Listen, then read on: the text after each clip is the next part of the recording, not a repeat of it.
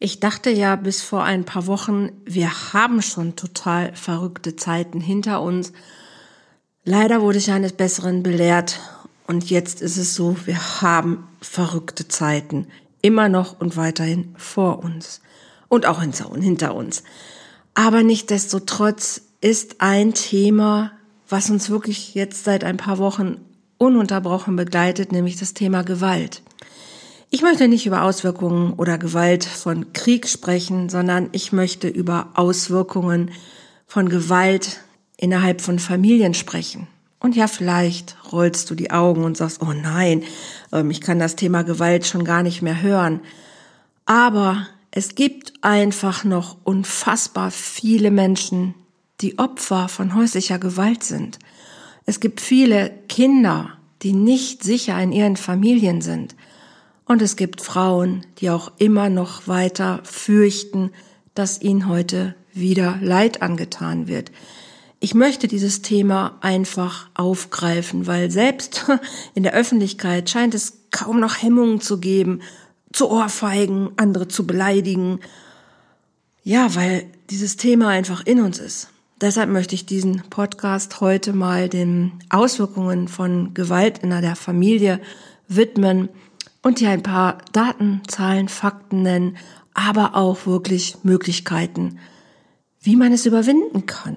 Also wenn dich das interessiert, bleib sehr gerne dran. Bis gleich.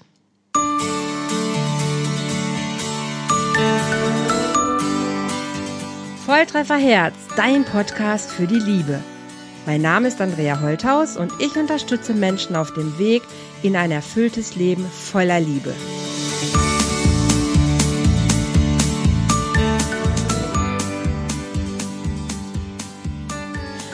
Hallo ihr Lieben, herzlich willkommen hier bei einer weiteren Folge vom Volltrefferherz Love Talk. Und ja, vielleicht geht es heute nicht vordergründig um die Liebe, sondern ich widme mich heute mal einem etwas ernsthaften Thema, und zwar dem Thema Gewalt. Gewalt in der Familie, Gewalt in der Beziehung. Und dieses Thema ist so groß. Und ich arbeite seit über 30 Jahren mit diesem Thema, dass ich wahrscheinlich ein ganzes Jahr lang eigentlich Podcast-Folgen dazu machen könnte. Deshalb möchte ich es heute ein bisschen eingrenzen. Oder ich mache vielleicht sogar auch eine ganze Serie davon, mal gucken.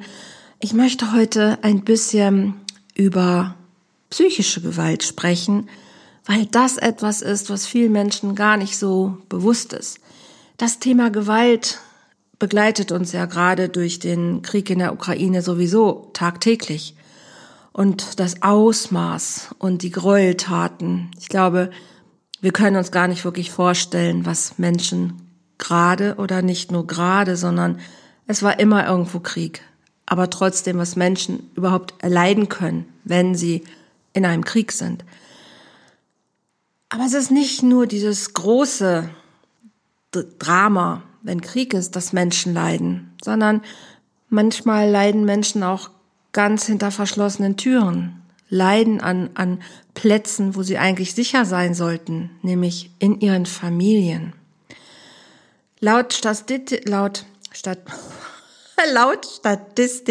vom Bundeskriminalamt 2021 sind derzeit 60.000 Kinder in ihren Familien nicht wirklich sicher.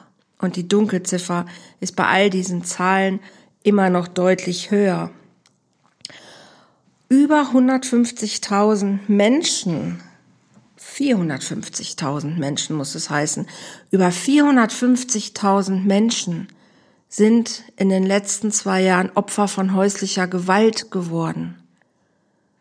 Und angeblich erfahren jede Stunde mindestens 13 Frauen weitere Übergriffe. Ich finde, das sind Wahnsinnszahlen. Und ich weiß, wie gesagt, dass die Dunkelziffer ja noch viel, viel höher ist. Denn viele Frauen oder Männer bringen ja Straftaten gar nicht wirklich zur Anzeige. Kinder sowieso nicht. Das heißt, wir sind nur auf Zahlen angewiesen, die wir überhaupt wissen, weil irgendjemand sagt, hey, hier ist was nicht in Ordnung.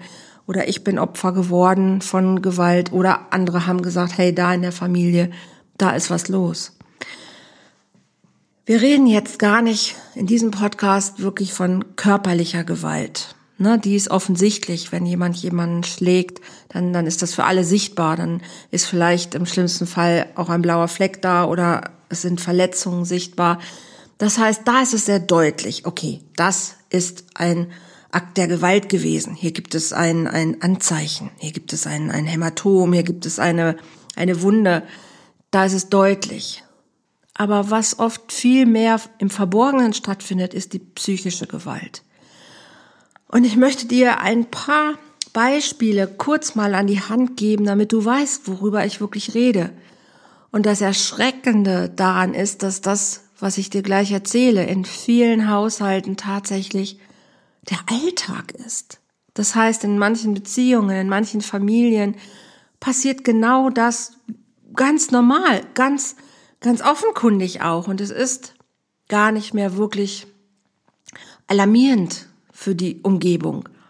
Ja, weil sie es schon kennen oder weil sie es gewohnt sind, weil sie es vielleicht auch selber so erlebt haben, weil es vielleicht einfach, ja, weil wir vielleicht einfach verroht sind mit der Thematik Gewalt, weil wir Gewalt einfach viel zu sehr in unser Leben geholt, integriert haben, adaptiert haben, wie auch immer du es nennen möchtest. Vielleicht ist es sogar schlauer zu sagen, wir haben es geschafft, die Gewalt eigentlich nie wirklich draußen zu lassen. Wir haben sie einfach übernommen aus was wir von Jahrzehnten quasi übertragen haben oder übertragen bekommen haben.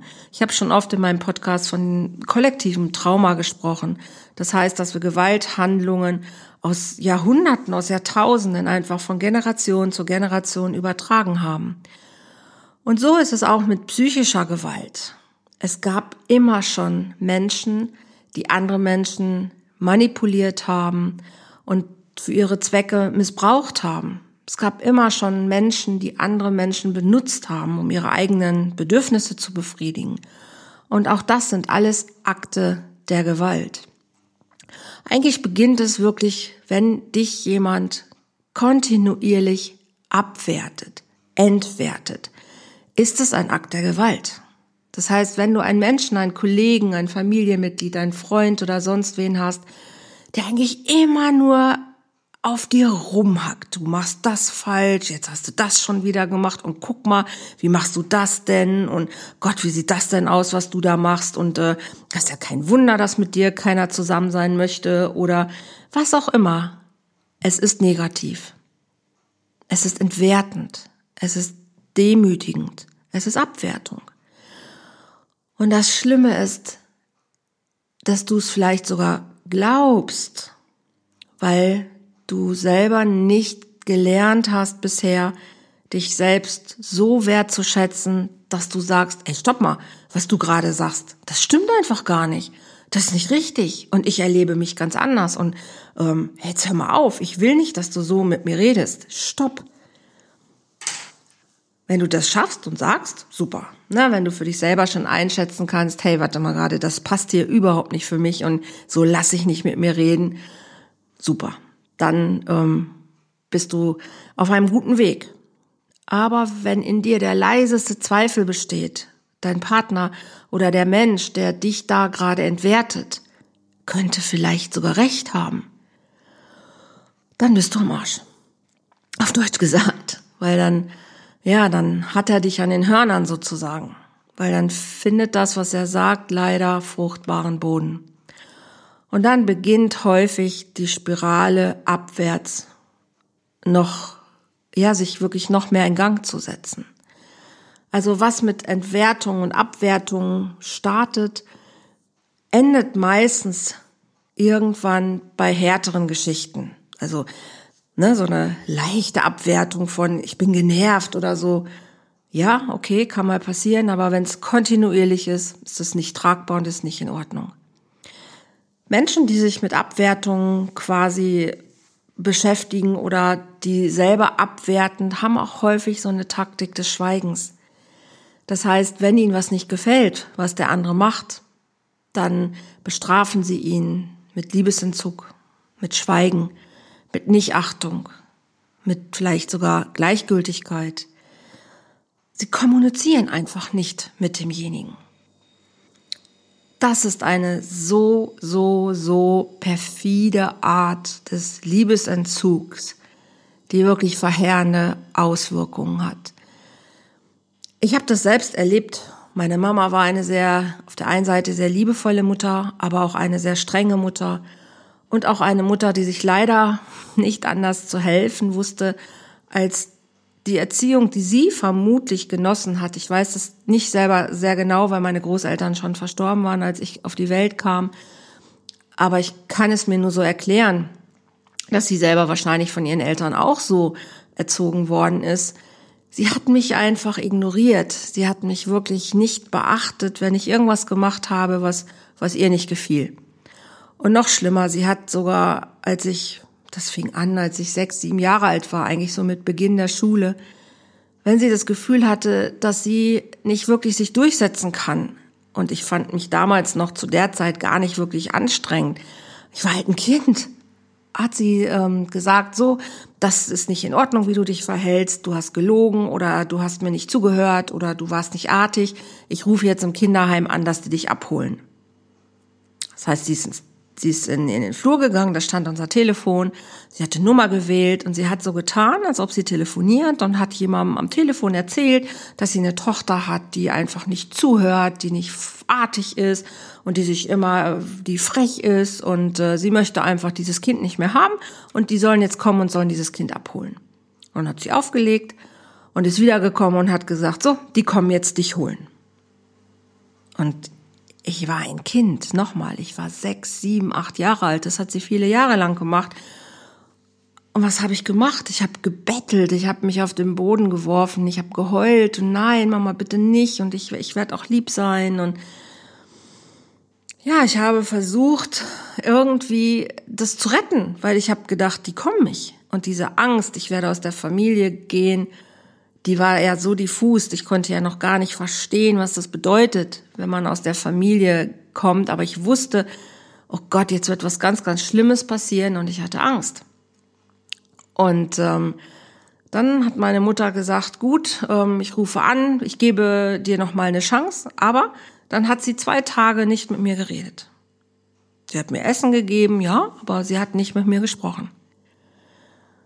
Ich das sage heute, ich kann mir das überhaupt nicht mehr vorstellen, aber es war so. Und vielleicht kannst du dir vorstellen, was das mit einem Menschen macht, wenn jemand sich so verhält. Ich habe meiner Mutter längst verziehen. Es gab viele gute Gespräche, als ich etwas älter war und wir Gott sei Dank darüber reden konnten, aber als Kind war das für mich die Hölle. Und das, was ich an Verhalten danach entwickelt habe, da habe ich viele Jahre dran zu knabbern gehabt, weil dieses Bedürfnis, ich will es allen recht machen, ich bin unsicher, ich fühle mich immer nicht gut genug, ich fühle mich nicht richtig, das hat sich, ich würde nicht sagen bis heute durchgezogen, aber es ist meine Achillesferse. Ich habe viele Jahre daran gearbeitet und ich habe auch selber 2 unglückliche Ehen kreiert, in denen ich genau das Spiel immer wiederholt habe. Partner, die mich mit Liebesentzug bestraft haben, wenn es nicht so lief, wie sie es wollte. Und es kam mir bekannt, vertraut vor. Aber irgendwann war klar, hey, stopp, so will ich es nicht. Okay, lass uns aber noch ein bisschen dabei bleiben, was gehört zu psychischer Gewalt weiterhin dazu. Also wie gesagt, dieser Akt von Liebesentzug ist die Hölle. Sei es Kindern gegenüber, sei es aber auch deinem Partner oder deiner Partnerin gegenüber, mit jemandem nicht zu reden, ihn mit Nichtachtung zu bestrafen oder mit Gleichgültigkeit, sich einfach nicht zu melden, also nicht in die Kommunikation zu gehen, ist für den Gegenüber die Hölle. Und ein echter Gewaltakt. Dann gibt es so ein passiv-aggressives Verhalten, was manche Menschen haben. Das heißt, du machst etwas und dann haben die so eine bestimmte Mimik drauf, die einen schon so maßregelt. Die Augen hochziehen, die Augenbrauen zusammenrollen oder zusammenziehen, Töne machen wie, ja, nee. Also ein Schnauben, eine Art der Gestikulierung, wo du schon sofort merkst, das ist jetzt Missbilligung. Also beim anderen kommt nicht gut an, was jemand sagt oder macht. Und das machen die kontinuierlich. Also immer wieder ist es, sie sagen nichts, also sie sagen nicht, das ist scheiße, was du machst oder du bist schlecht, sondern es ist so ein unterschwellig passives, aggressives Verhalten von, es ist nicht in Ordnung. Und wenn die was sagen, kommt das auch in einer sehr patzigen Art und Weise rüber. Wie gesagt, passiv-aggressiv. Also die schreien nicht, die sind nicht laut, die hauen nicht drauf, sondern es ist so eine unterschwellige, aggressive Stimmung, wo man trotzdem immer nicht weiß, oh, okay, wo führt das jetzt hin? Was ist das gerade? Aber man merkt, es ist nicht okay. Es ist nicht okay, weil die Mimik oder die Töne einfach was anderes sagen. Dann, vielleicht kennt das der eine oder andere von euch auch, eine gesteigerte Eifersucht. Also nicht nur so ein bisschen eifersüchtig, was ja ganz nett ist, wenn man merkt, hey, ne, der andere Partner guckt doch ein bisschen danach, was man macht. Und ja, so eine verspielte Eifersucht, wo man denkt, hey, das ist total okay, wir sind uns halt wichtig. Kann man noch erstmal mit dem Schmunzeln drüber hersehen oder kann sagen, drüber wegsehen. Aber wenn es eine richtig gesteigerte, massive Eifersucht ist, das heißt, wo wirklich gestalkt wird, wo ins Handy geguckt wird, wo immer nur Misstrauen da ist und die Angst, der andere könnte einen betrügen oder könnte einen verlassen. Das ist auch eine Form der Gewalt, weil ich dem anderen permanent was unterstelle, permanent davon ausgehe, dass er was macht, dass er mich verletzt. Das heißt, ich schiebe ihn in eine Rolle, wo ich mich zum Opfer mache. Ich gebe dem anderen so viel Macht und so viel Raum oder ich gebe dieser Angst so viel Raum, dass der andere fast keine Chance hat, dem sich zu entziehen, weil egal was er macht, ist es sowieso falsch. Dieses permanente Misstrauen, dieses permanente, ich guck, was du machst, ich kontrolliere dich oder ich will die Kontrolle über dich haben, damit ich mich beschützen kann, ist für das Opfer anstrengend, es ist aber auch für das Gegenüber anstrengend und auch das gehört zu psychischer Gewalt. Kann bis dahin gehen, dass der andere sich ja gar nicht mehr frei bewegen kann, gar nicht mehr frei durchatmen kann, weil er immer weiß, gleich gibt's wieder Trouble, weil ich irgendwas falsch gemacht habe. Und er selber oder sie selber gar nicht mehr sich frei fühlen kann, sondern eingesperrt, eingezwängt, eingeengt, kontrolliert. Das ist nicht witzig. Aber natürlich für denjenigen, der eifersüchtig ist, auch nicht. Für beide eine sehr, sehr schwierige Situation. Dann gibt es Menschen, die haben es total drauf, so ein Opferspiel zu inszenieren. Das heißt, egal was passiert, sie selber stellen sich als Opfer dar. So nach dem Motto, ja, wenn du ja jetzt nicht hier aufgeräumt hättest, dann hätte ich ja jetzt nicht so schimpfen müssen. Wenn du dich nicht so verhalten hättest oder das und das nicht gesagt oder das und das nicht gemacht hättest, dann müsste ich ja jetzt nicht so reagieren. Also die schaffen es, sich selber durch ihre Art und Weise so darzustellen, dass sie ja das Opfer sind, weil sie müssten sich ja jetzt so verhalten aufgrund des Verhaltens des Gegenübers. Vielleicht habt ihr den Film Der Feind in meinem Bett mal gesehen, wo mit Julia Roberts, wo sie halt in einem Schrank zum Beispiel so, ich glaube, das waren Suppendosen, nicht ordentlich genug hingestellt hatte, nicht ordentlich genug platziert hatte und er das für sich als Entschuldigung genommen hatte, sie zu verprügeln nach dem Sinn von, ja, wenn du nicht ordentlich bist, muss ich dich ja verprügeln, damit du's lernst. Und ich bin ja eigentlich derjenige, der hier so enttäuscht ist von dir, du hast versprochen, du willst es nicht mehr machen oder du willst dein Bestes geben und jetzt sieh mich an, ich hatte keine andere Möglichkeit, als es quasi in dich einzubläuen, dass das ja kein gutes Verhalten ist, wie auch immer. Und der andere glaubt es, ne? Julia Roberts spielt es hervorragend in dem Film und sie versucht es immer wieder richtig zu machen. Egal, sie versucht es, ihn nicht zu provozieren, ihn nicht zu ärgern. Und ihr ganzes Leben besteht letzten Endes daraus, zu gucken, dass sie alles richtig macht. Aber natürlich schafft sie es nicht, weil es ist unmöglich. Und es ist ja auch nicht gesund und es ist auch nicht richtig. Und es ist einfach ein Machtmissbrauch, ein Machtspiel und eine völlige Verdrehung der Realität und der Tatsachen, eine absolute Verzerrung. Aber dieses Spiel kann über sehr viele Runden gespielt werden, bis jemand gar nicht mehr richtig weiß, ob er Fisch oder Fleisch ist. Das nennt man dann Gaslighting, wo ein Opfer so manipuliert wird, dass dieser Mensch daran zweifelt eigentlich, was wirklich gerade passiert. Er keine eigene oder sie keine eigene Wahrnehmung mehr hat oder ihrer Wahrnehmung nicht mehr trauen kann, auch dem eigenen Urteilsvermögen nicht mehr trauen kann, weil einfach das Gegenüber alles dafür tut, dass man selber denkt, ich werde verrückt, ich kann das nicht hier, das ist total, ich weiß nicht mehr, wem ich glauben soll, ich weiß nicht mehr, wem ich trauen soll. Und es ist einfach, dass der Partner oder die Partnerin, die sich halt dieser Methode bedient, möchte, dass jemand quasi sich auflöst in der eigenen Persönlichkeit, also in so eine richtige Abhängigkeit reinkommt. Das ist manchmal auch so eine richtige Co-Abhängigkeit, die daraus entsteht. Ich brauche dich, damit ich überhaupt weiß, wie die Welt funktioniert. Ich brauche dich, damit ich überhaupt noch entscheiden kann, was ist richtig oder was ist falsch. Damit ich für mich überhaupt das Beste erkennen kann. Das ist aber so nicht, weil es ist nicht das Beste, sondern es ist das, was das Gegenüber für das Beste hält. Also hierbei ist es wirklich, wenn jemand so manipuliert wird und so voller Zweifel ist, dass das eigene Selbstwertgefühl, die eigene Selbstwahrnehmung, das eigene Selbstvertrauen sich eigentlich schon aufgelöst hat. Es gibt kein Gefühl mehr dazu. Ist das, was ich erlebe gerade, wirklich wahr? Ist das die wirkliche Realität oder ist es nur durch den Filter des anderen gesehen? Ist es nur etwas, was der andere in mich impliziert, in mich hineinsieht, in mich überträgt, in mich projiziert?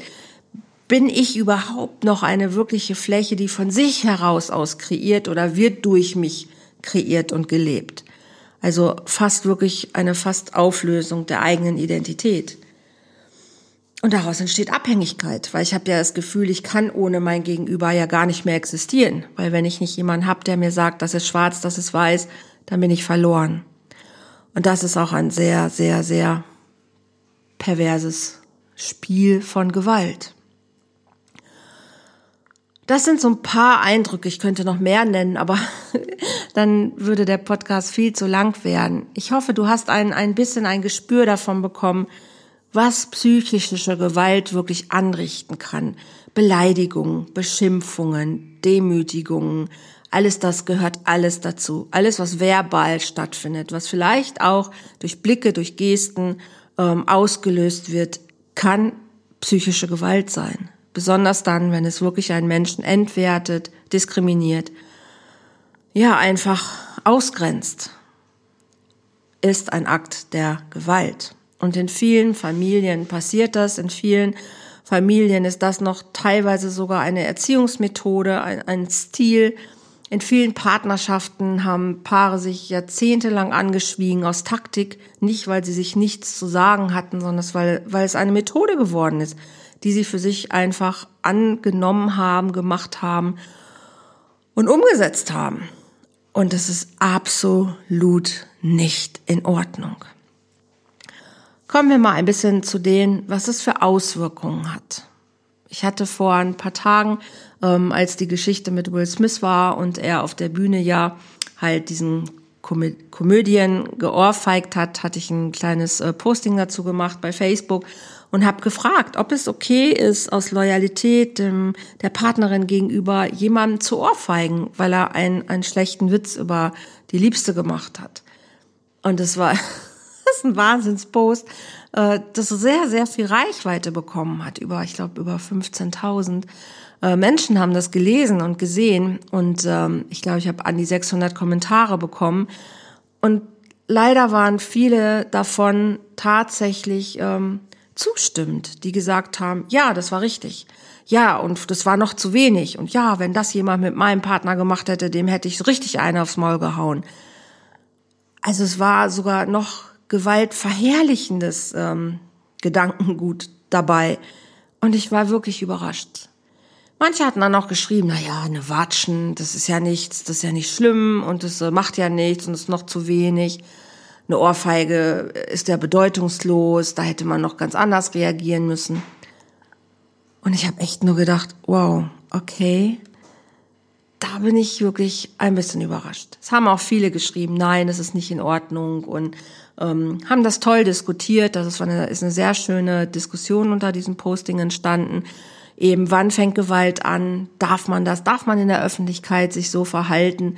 Es wurde viel darüber diskutiert, warum, wieso, weshalb. Es gab auch viel Mitgefühl für Will Smith. Und ja, er konnte ja gar nicht anders. Und seine Frau hat ihn so angeguckt, dass er wirklich gehen musste. Was auch immer. Auf jeden Fall, mir ging es darum, zu erkennen, hey, wie viel Gewalt ist eigentlich akzeptabel?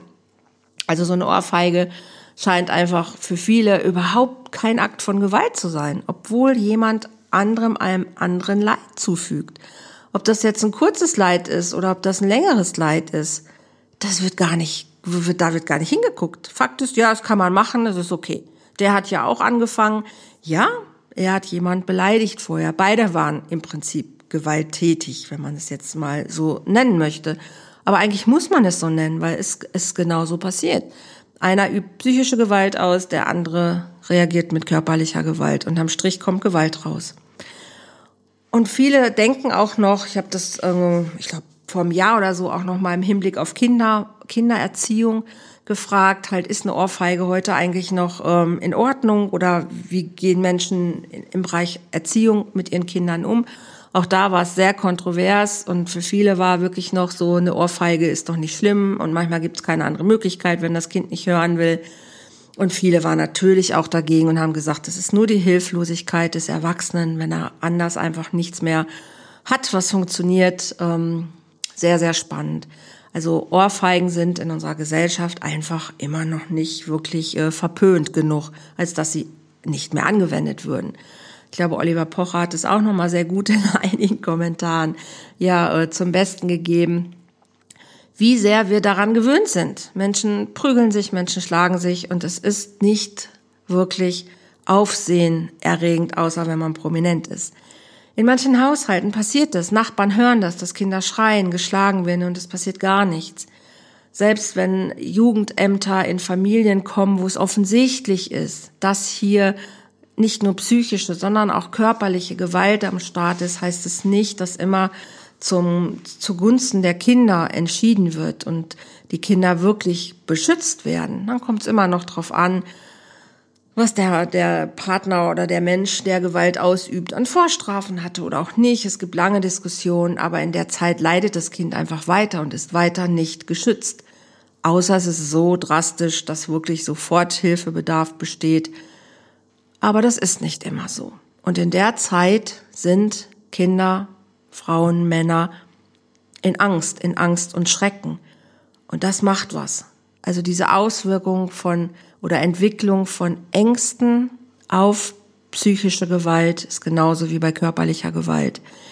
Und selbst wenn ich nur Zeuge davon bin oder Zeugin, dass meine Eltern sich ständig entwerten, runterputzen, im schlimmsten Fall auch verkloppen, reicht schon, dass ich in diese Angstschleife komme. Und diese Auswirkung von Angst begleitet mein ganzes Leben, begleitet meine Beziehung, begleitet meine Bindungen, meine Beziehungsfähigkeit, meine Bindungsfähigkeit, hat was damit zu tun, wie ich das als Kind erlebe, um später auch in einer Partnerschaft mich davon entweder zu distanzieren, das nicht in mein Leben zu holen oder leider Gottes selber zu wiederholen. Also Ängste ist eine der, ich glaube, dramatischsten Auswirkungen. Und die ist nicht immer offensichtlich. Es gibt auch Phasen, wo man gar nichts mit diesem Thema zu tun hat, wo das ganze Leben ganz gut funktioniert. Und auf einmal hat man aber einen Partner dabei, wo diese Themen hochkommen, wo man merkt, oh, der hat gerade Knöpfe in mir gedrückt, ich habe auf einmal Ängste, die kannte ich gar nicht oder habe ich lange nicht gespürt und alle sind sie da. Es gibt eine posttraumatische Belastungsstörung, die kennen Menschen, haben das vielleicht schon mal gehört, auch nach einem Akuttrauma. Das heißt, wenn etwas Drastisches gerade passiert ist, auch Soldaten, die aus dem Krieg kommen, die schlimme Dinge erlebt haben, haben häufig posttraumatische Belastungsstörungen. Aber es gibt auch chronische Belastungsstörungen, die eben entwickelt worden sind, wenn ich als Kind Zeuge davon war oder wenn ich als Kind selber halt psychischer oder körperlicher Gewalt ausgesetzt war, entwickle ich eine chronische posttraumatische Belastungsstörung. Und das ist für viele gar nicht greifbar, weil die ja nicht erzählen, wenn sie zum Beispiel zum Arzt gehen wegen diffuser Schmerzen, was auch eine Auswirkung ist von psychischer oder körperlicher Gewalt, dann reden die über ihren Schmerz. Aber der Arzt kann es gar nicht zusortieren, weil die nicht erzählen, ja, ich bin jahrelang Zeuge von psychischer Gewalt gewesen, sondern die sagen, ich weiß nicht, wo das herkommt, auf einmal waren diese Schmerzen da. Und wenn der Arzt schlau ist und ein bisschen nachfragt, hey, was ist gerade los in deiner Beziehung oder wie läuft's zu Hause, ist vielleicht ein Zusammenhang erkennbar, aber vielleicht auch nicht. Und das ist für viele gar nicht nachzuvollziehen, dass es was damit zu tun haben könnte, weil sie ja nicht mehr sich manchmal daran erinnern, weil es vielleicht so früh war und sie klein waren und die Erinnerung gar nicht vorhanden ist, oder es ist so, es ist lange vorbei, dass sie den Bezug dazu nicht mehr haben. Aber viele wissen auch gar nicht, was sie als Kind wirklich erlebt haben, weil es normal war und weil sie es nicht als was besonders Schlimmes empfunden haben, sondern als Normalität. Andere Auswirkungen sind Unsicherheiten, Zweifel, bei Kindern häufig Leistungsabfall, Schlafstörungen, Erschöpfungszustände. Und wenn wir mal gucken, manche Kinder, die aus schwierigen Familien kommen, wo es psychische oder körperliche Gewalt gibt, sind schon in der Schule auffällig, weil sie sich nicht konzentrieren können, weil sie Erschöpfungszustände haben, weil sie quasi kleine Burnouts schon haben, als Kinder schon, weil sie nicht wirklich mitkommen mit dem Lernstoff, mit dem Pensum, weil sie soziale Auffälligkeiten haben, weil sie selber vielleicht schon gewalttätig werden. All das hat was damit zu tun, mit dem, was sie zu Hause erleben. Das geben sie mit, spielen sie nach, das setzen sie selber um. Also wenn ein Kind diese Auffälligkeiten hat, dann ist irgendwas in der Regel nicht in Ordnung. Manchmal gar nicht offensichtlich, ne? Weil wie gesagt, wenn keine körperliche Gewalt vielleicht da ist, dann würde keiner auf die Idee kommen, dass es Gewalt in der Familie gibt. Aber wenn es diese Sprachlosigkeit, diese Liebesentzug oder diese kontinuierliche Abwertung, Entwertung oder dieses Opferspiel, von dem ich vorhin gesprochen habe, das ist nicht offensichtlich. Das passiert manchmal wirklich hinter verschlossener Tür. Aber für ein Kind ist es trotzdem, es ist da und es macht was.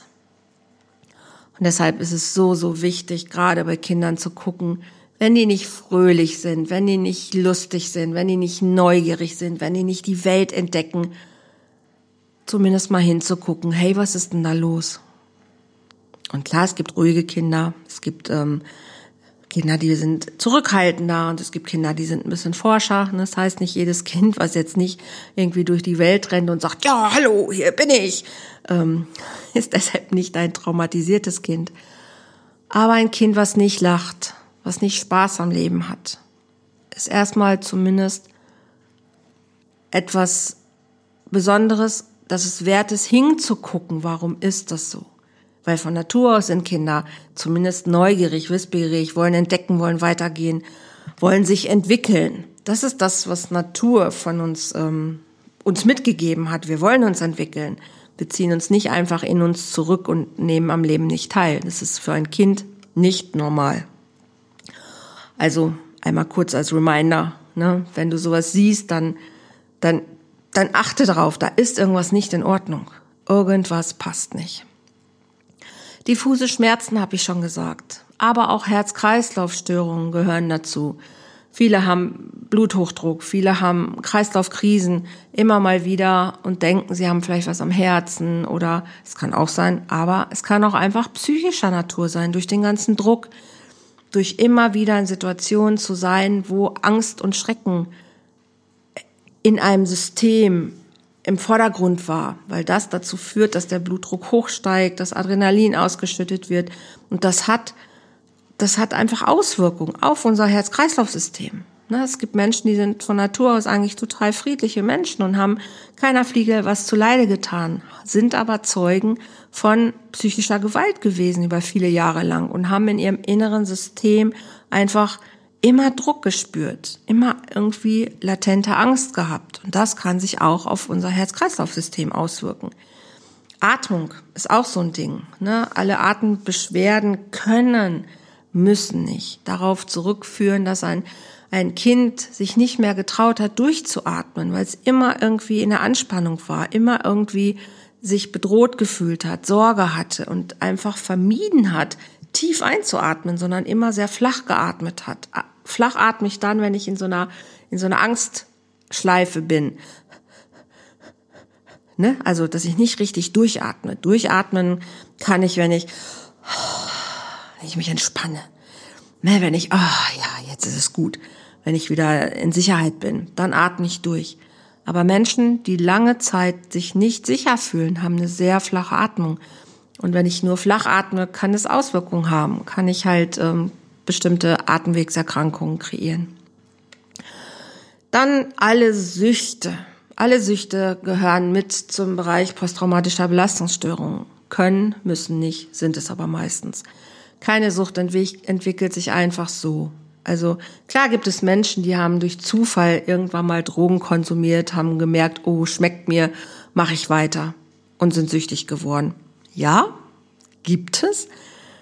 Meistens ist es aber, dass dahinter eine Geschichte steckt, dass damit was kompensiert wird, dass damit versucht wird, was anderes zu unterdrücken, zu verdrängen, nicht zu fühlen, nicht wahrhaben zu wollen, manchmal vielleicht auch. Aber auch selbst in Beziehungen eine Harmoniesucht oder wie wir vorhin schon gesagt haben, Eifersucht, ist ja auch eine Form von Sucht, hat häufig was damit zu tun, dass man Opfer von psychischer oder körperlicher Gewalt geworden ist. Tablettensucht, auch Zwänge, Zwänge auch ganz viel. Es muss alles in einer bestimmten Reihenfolge ablaufen, es muss alles eine bestimmte Ordnung haben, es muss alles perfekt sein. Hat manchmal was damit zu tun, dass bestimmte Zustände einfach nicht ertragen werden können, weil es könnte was passieren.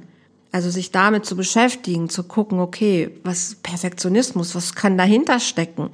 Ein Zwangsverhalten, was kann dahinter stecken? Häufig hat es was mit Gewalt zu tun. Vielleicht nicht mit offensichtlicher, aber manchmal mit latenter, unsichtbarer Gewalt. Depression ist sicherlich noch was dazu gehört.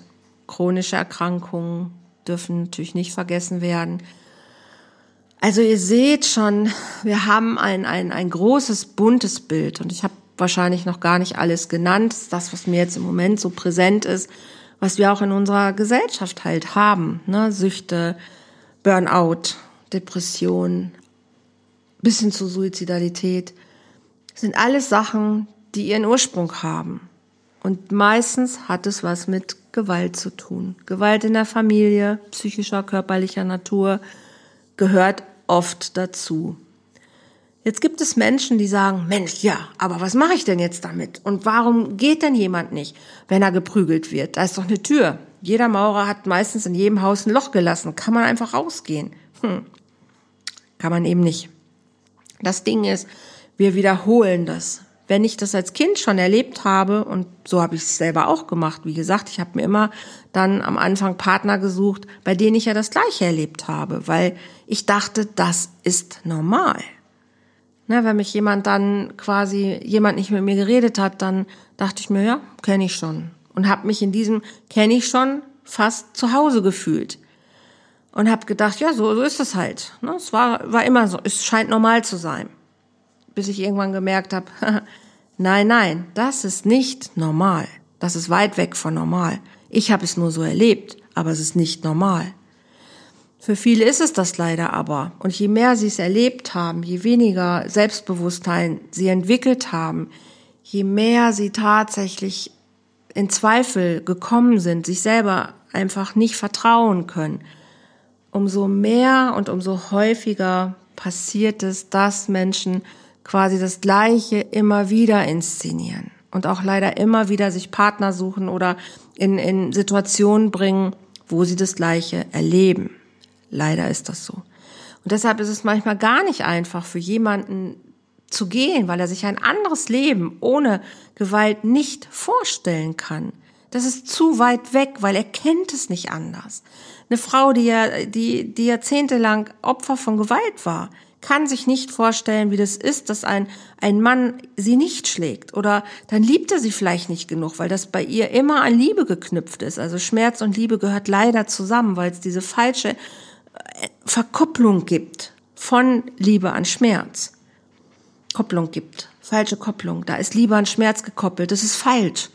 Liebe hat niemals was mit Schmerz zu tun. Aber wenn ich das so erlebt habe, dann habe ich das in mir als Wahrheit angesehen. Und dann glaube ich, es muss so sein. Und dann kann jeder von außen, der sagt, guck mal, das ist nicht okay, es geht dir doch nicht gut damit, schau mal, was du machst. Ja, das höre ich, aber in mir gibt es einen Anteil, der sagt, nein, die wissen ja nicht, was sie sagen. Wir wissen es doch viel besser. Er liebt mich doch wirklich. Und ich muss es nur richtig machen. Das ist meine Schuld. Also die Gefühle von Schuld und Scham haben einen unfassbaren Anteil in uns, wenn wir Opfer von psychischer oder körperlicher Gewalt geworden sind. Weil häufig geben wir uns selbst die Schuld. Und dann komme ich aus dieser Spirale manchmal nicht raus. Und ich habe auch nicht das Selbstbewusstsein zu sagen, ja, ich gehe jetzt einfach, weil dieser Mensch tut mir nicht gut.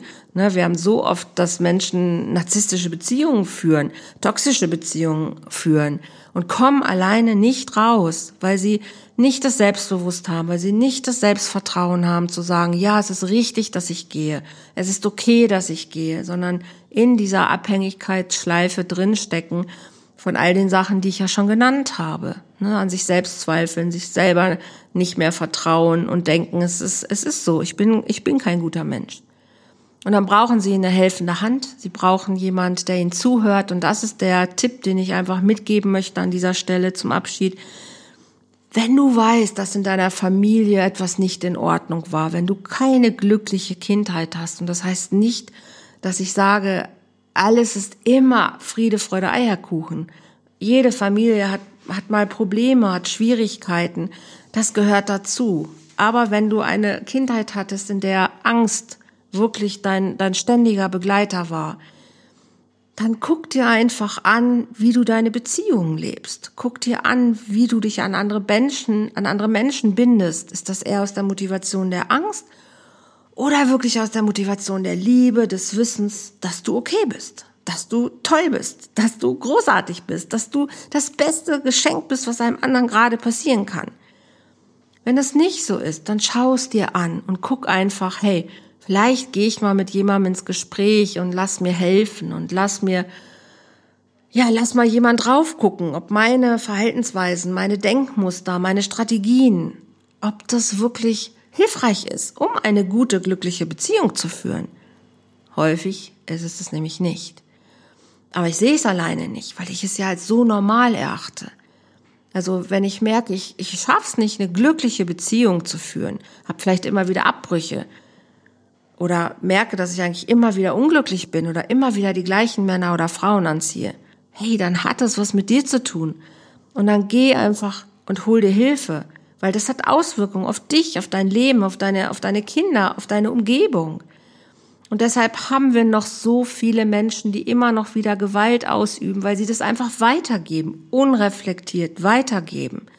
Und ich würde mir so unfassbar wünschen, dass Menschen sich einfach ernster nehmen, sich mehr selber an die Hand nehmen und sagen, hey, stopp mal, wenn ich das und das erlebt habe, dann muss ich das in mir aufräumen, bevor ich überhaupt weitergehe.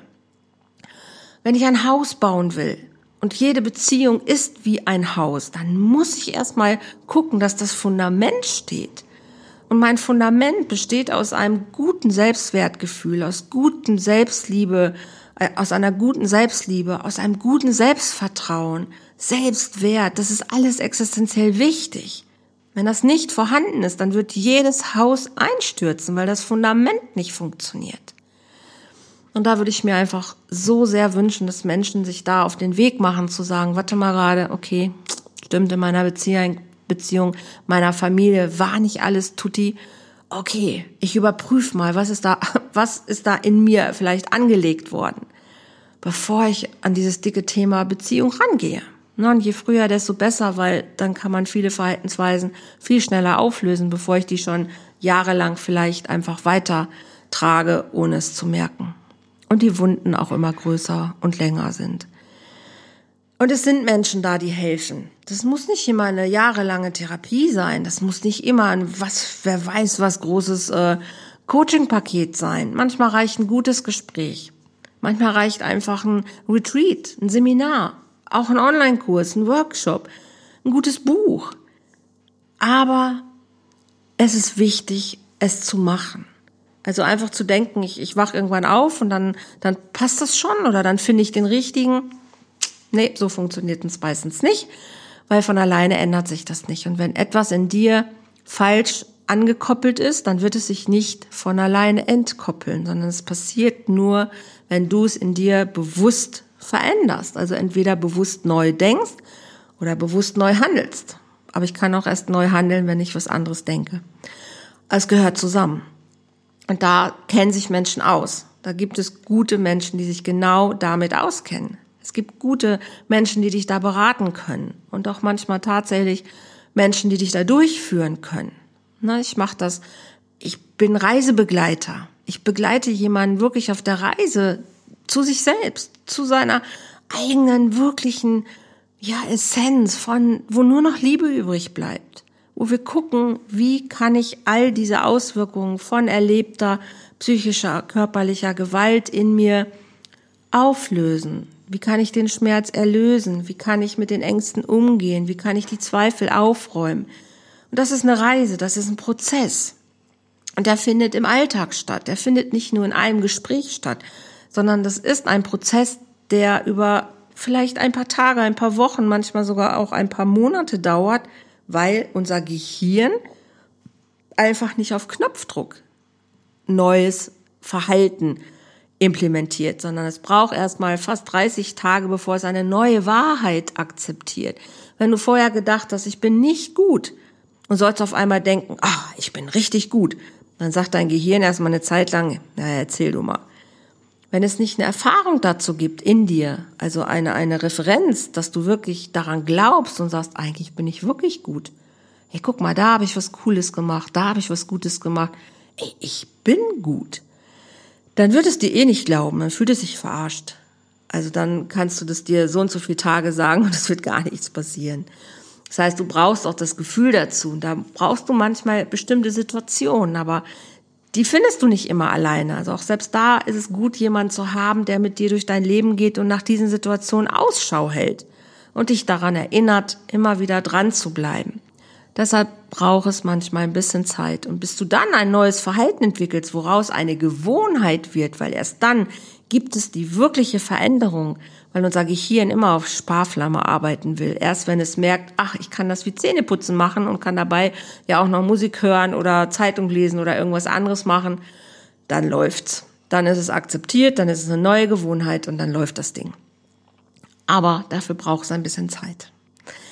Okay. Das ist das, was ich dir heute einfach mitgeben möchte. Und das Ding ist, manche sagen, ich habe mit Gewalt gar nichts am Hut. Ich bin total friedlicher Mensch. Ja, glaube ich. Und trotzdem ist es spannend, manchmal hinzugucken, wie sich dann aber jemand verhält, wenn er rausgeht, wenn er mit anderen Menschen zusammen ist, was er über seinen Nachbarn, über seinen Arbeitskollegen, über seinen Chef, seine Chefin, seine Freundin, was auch immer sagt und auch denkt und wie er sich verhält.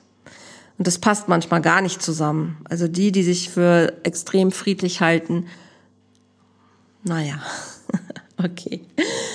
Ich lasse es mal so dahingestellt. Ich kann einfach immer nur wieder appellieren, guck, worauf bist du ausgerichtet? Wenn du Angst im System hast, bist du nicht im Frieden. Wenn du Liebe im System hast, dann ist Frieden möglich. Und solange das nicht ist, sind wir weit davon entfernt, eine gewaltfreie Kommunikation oder gar ein gewaltfreies Leben zu führen. Gewalt hat immer schon stattgefunden und Gewalt wird es vermutlich auch irgendwie in irgendeiner Form immer geben. Aber das, was wir daraus machen, dass unsere Kinder leiden, dass Frauen, Männer leiden, obwohl sie in einer sicheren Familie sein dürften, ist nicht akzeptabel für mich. Und solange wir das noch haben, solange ich noch von Zahlen spreche, die 450.000 Menschen in einem Jahr wirklich Gewalt erleiden lassen, ist es für mich nicht akzeptabel. Und ich kann immer nur wieder einladen, bitte, bitte, bitte, hol dir Hilfe. Oder wenn du siehst, oder bei einer Freundin, bei einem Freund, Kollege, Kollegin in deinem Umfeld, du siehst, da leidet jemand, sag ihm, hey, pass auf, ich kenne da jemanden, geh da mal hin, mach da mal ein Gespräch, lass dir bitte helfen, weil nur dann haben wir eine Chance, auch gesellschaftlich was zu verändern. Ja, wir haben viele Jahre keinen Krieg gehabt. Das heißt aber nicht, dass in unseren Familien, in unseren Beziehungen Frieden herrscht. Das heißt es verdammt nochmal nicht, weil sonst hätten wir nicht solche Zahlen. Es ist ein Irrtum. Es ist das ist nicht unsere Realität. Wir haben keinen offensichtlichen Krieg, das stimmt. Aber wir haben verdammt nochmal extrem viel Gewalt in unseren Partnerschaften. Das ist nicht akzeptabel. Deshalb lade ich dich ein, wenn du Zeuge davon bist, wenn es dir selbst passiert ist, bitte tu was. Alle sagen, ja, oh, wir müssen die Ukraine, wir müssen den Krieg stoppen. Ja, müssen wir, aber wir müssen erstmal den Krieg in uns stoppen. Und der findet in uns statt. Und der erste Weg ist immer, ich selbst bin verantwortlich für das, was ich in meinem Leben weitergebe und was nicht. Ich bin verantwortlich, ob ich in Frieden bin oder nicht. Und nur dann kann um mich herum Frieden passieren. Okay, ich kann mich da echt reinsteigern, aber ich liebe dieses Thema und ich habe so viel Jahre Anti-Gewalt-Training in Haftanstalten gemacht und immer mich Menschen davon versucht zu überzeugen, dass sie aber in dem Moment nicht anders handeln konnten und haben Argumente für die Gewaltanwendung gesucht und jedes Mal konnte ich dagegen halten, weil ich weiß, Gewalt ist keine Lösung und es fängt immer vorher schon an mit Achtsamkeit und wenn ich darin mich übe, dann kann Gewalt in meinem Leben überhaupt keinen Platz bekommen. Also, ich mache Einzelcoachings, ich mache ein Jahresprogramm, ich helfe Menschen daraus, ich helfe Menschen wirklich, wenn sie Auswirkungen haben, wieder in die Bahn zu kommen. Ich helfe Menschen dabei, sich selbst auf die Kette zu kriegen und glückliche Partnerschaften zu führen. Nur weil ich das erlebt habe, heißt das nicht, dass ich nicht auch verdiene, glücklich zu sein oder dass ich nicht es schaffe, ein glückliches Leben zu kreieren. Es ist alles möglich. Und ich begleite dich von Herzen dabei. Sprich mich an, guck einfach auf meine Webseite, melde dich zu einem kostenlosen Gespräch an, guck auf meine Facebook- oder auch Instagram-Artikel, lass dich inspirieren. Alles ist möglich. Ein kostenloses Erstgespräch biete ich immer an, wo wir gucken, hey, was ist los bei dir? Woher kommt es? Was können wir tun? Und kann dir dann auch sagen, was können deine nächsten Schritte sein? Wenn ich es nicht bin, ist es hoffentlich jemand anderes, weil Hauptsache irgendjemand hilft dir. Das ist mir wichtig. Okay, so viel für heute und ich wünsche dir einen ganz, ganz guten Tag, wann auch immer du es gehört hast oder einen Morgen, wie auch immer, aber dann kommt der Tag ja auch noch. Und bleib gesund, bleib tapfer und hab dich lieb und danke fürs Zuhören.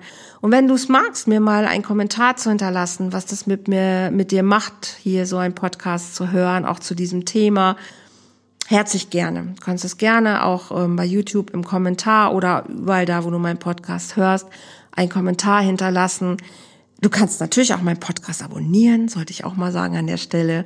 Und oder auch gerne mal eine Rezension abgeben, hilft mir auch total, dass der Podcast vielleicht noch wächst, größer wird, mehr Menschen noch auch diese Themen hören, würde ich mich auch freuen. Und Gruß, Kuss und Schluss.